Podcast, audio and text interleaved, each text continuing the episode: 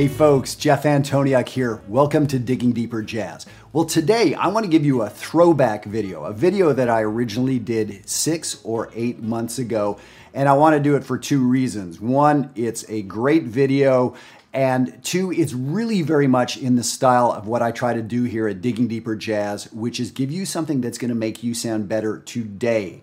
Not just interesting information that'll tickle your brain and then have you confused for the rest of your life. So I think this is actionable stuff. So if you haven't seen it yet, you're going to love it. Solo better. And for those of you that saw this six or eight months ago, it's time to get back to this idea and dig into it a little deeper.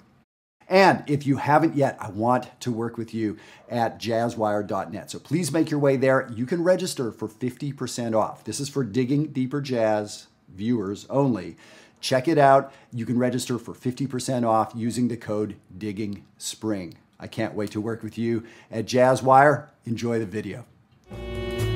Hey, everybody, welcome to Digging Deeper Jazz. I'm Jeff Antoniuk.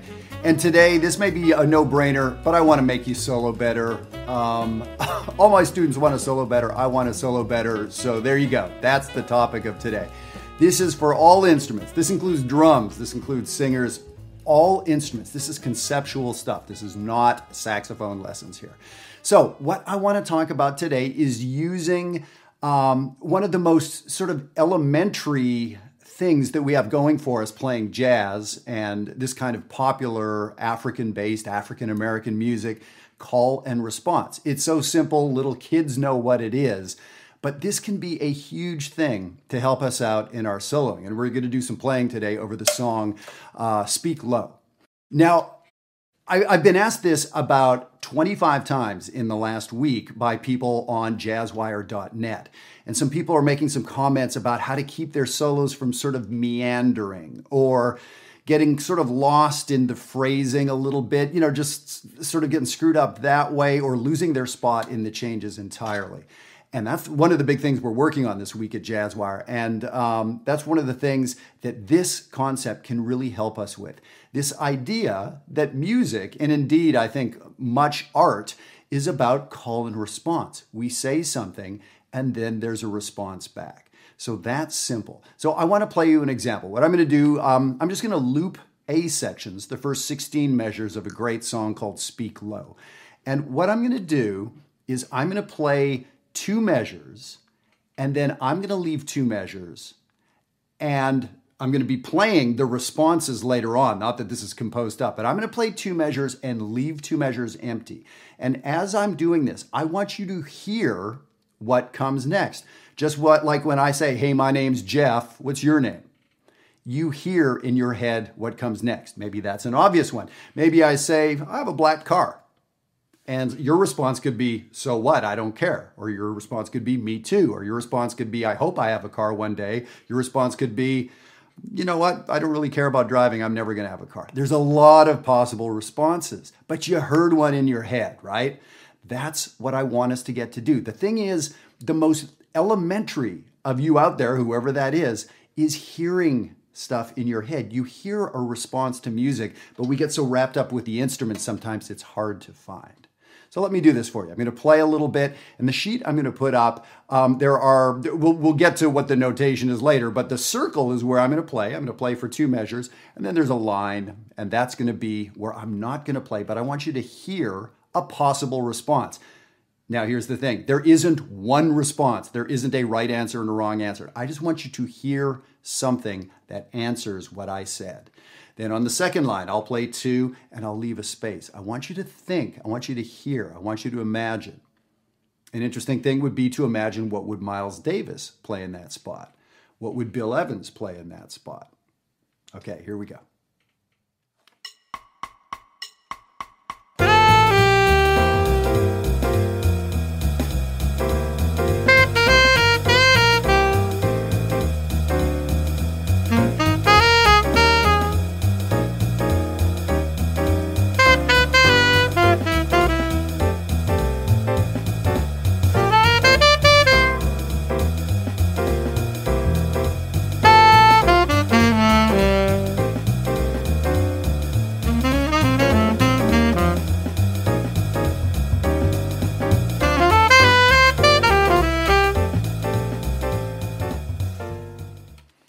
Okay, I just did four little calls. Now, I would find it hard to believe that anybody didn't hear anything. You literally heard the sound of crickets in your head. That may be the sign of something bigger than what I can handle here talking about jazz education. I'm not imagining that's what we heard. You heard something.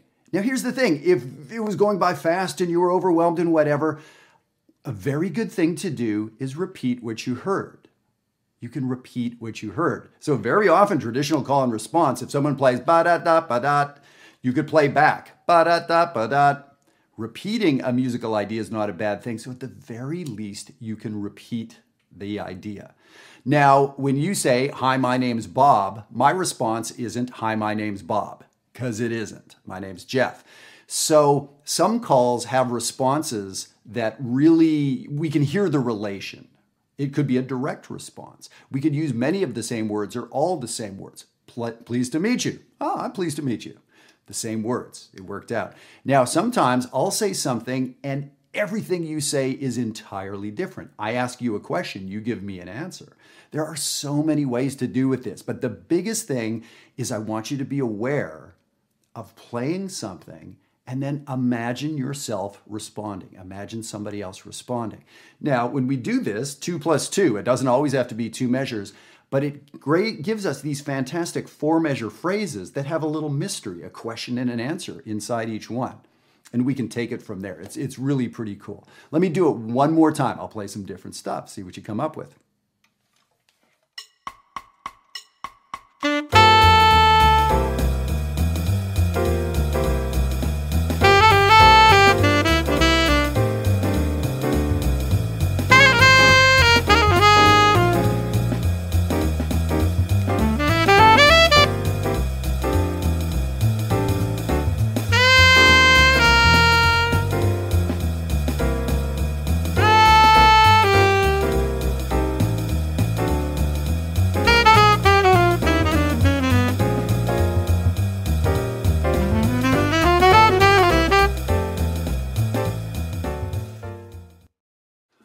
Right. Now, I am speaking, as always, to the adult amateurs, the semi pros out there. You can listen if you're not one of those. If you're a good high school kid, if you're a college music major, yeah, you can listen, but that's not who I'm speaking to. With these videos, um, something as small as this can really make a difference. So I hope that was um, different for you. That idea of hearing two measures and hearing a response. That was you coming up with a creative answer to what I just said. You do it all day long with English. So why in the world can't you do it with music? Okay, maybe you're less experienced. Maybe you don't have the chops to get around the instrument, but that's not what I said. You're hearing something. Whether you can play it on the instrument, that's where you go and practice. That's where we work on this at Jazzwire. But the fact that you are hearing something, you're hearing a response. So I want you in your playing to do this kind of thing. This is a way to practice. So here's practice assignment number one do what I just did. Play whatever song it is anything that has four measure phrases, which is most songs, play two measures and rest. And just get comfortable at saying something. Get comfortable at saying a sentence that makes some degree of sense. That's kind of the main thing. Then, when that gets to be a little more second nature, start hearing what the response might be. Everything I played there was improvised. I didn't write it or, you know, plan on playing that stuff. But everything I played also, I, I was singing responses in my head, which was I counting three, two, three, four, four, two, three, four? Was I counting the rest? Hell no. I was singing something back that took up the space of those rests. So I wasn't counting. So that's how great musicians get beyond the, the fundamental stuff like counting rests and all that sort of stuff. They're hearing music in their head that fits that spot. Okay, so now let me do this a couple times. And what I'm going to do is play something and I'll play an answer. Now, sometimes you may hear a rhythmic response. You may hear I play one rhythm and I play the same rhythm with different notes. You may hear I play a rhythm, bop, bop, ba, dot, dot, and I answer it with a different rhythm, bop, bop. You may hear that I play something and then I transpose it to a different pitch level. There are so many ways to do it, including an answer that's a non sequitur. I just play something that came after what, you know, there's a lot of ways to do it. So see if you can hear some of that in my playing.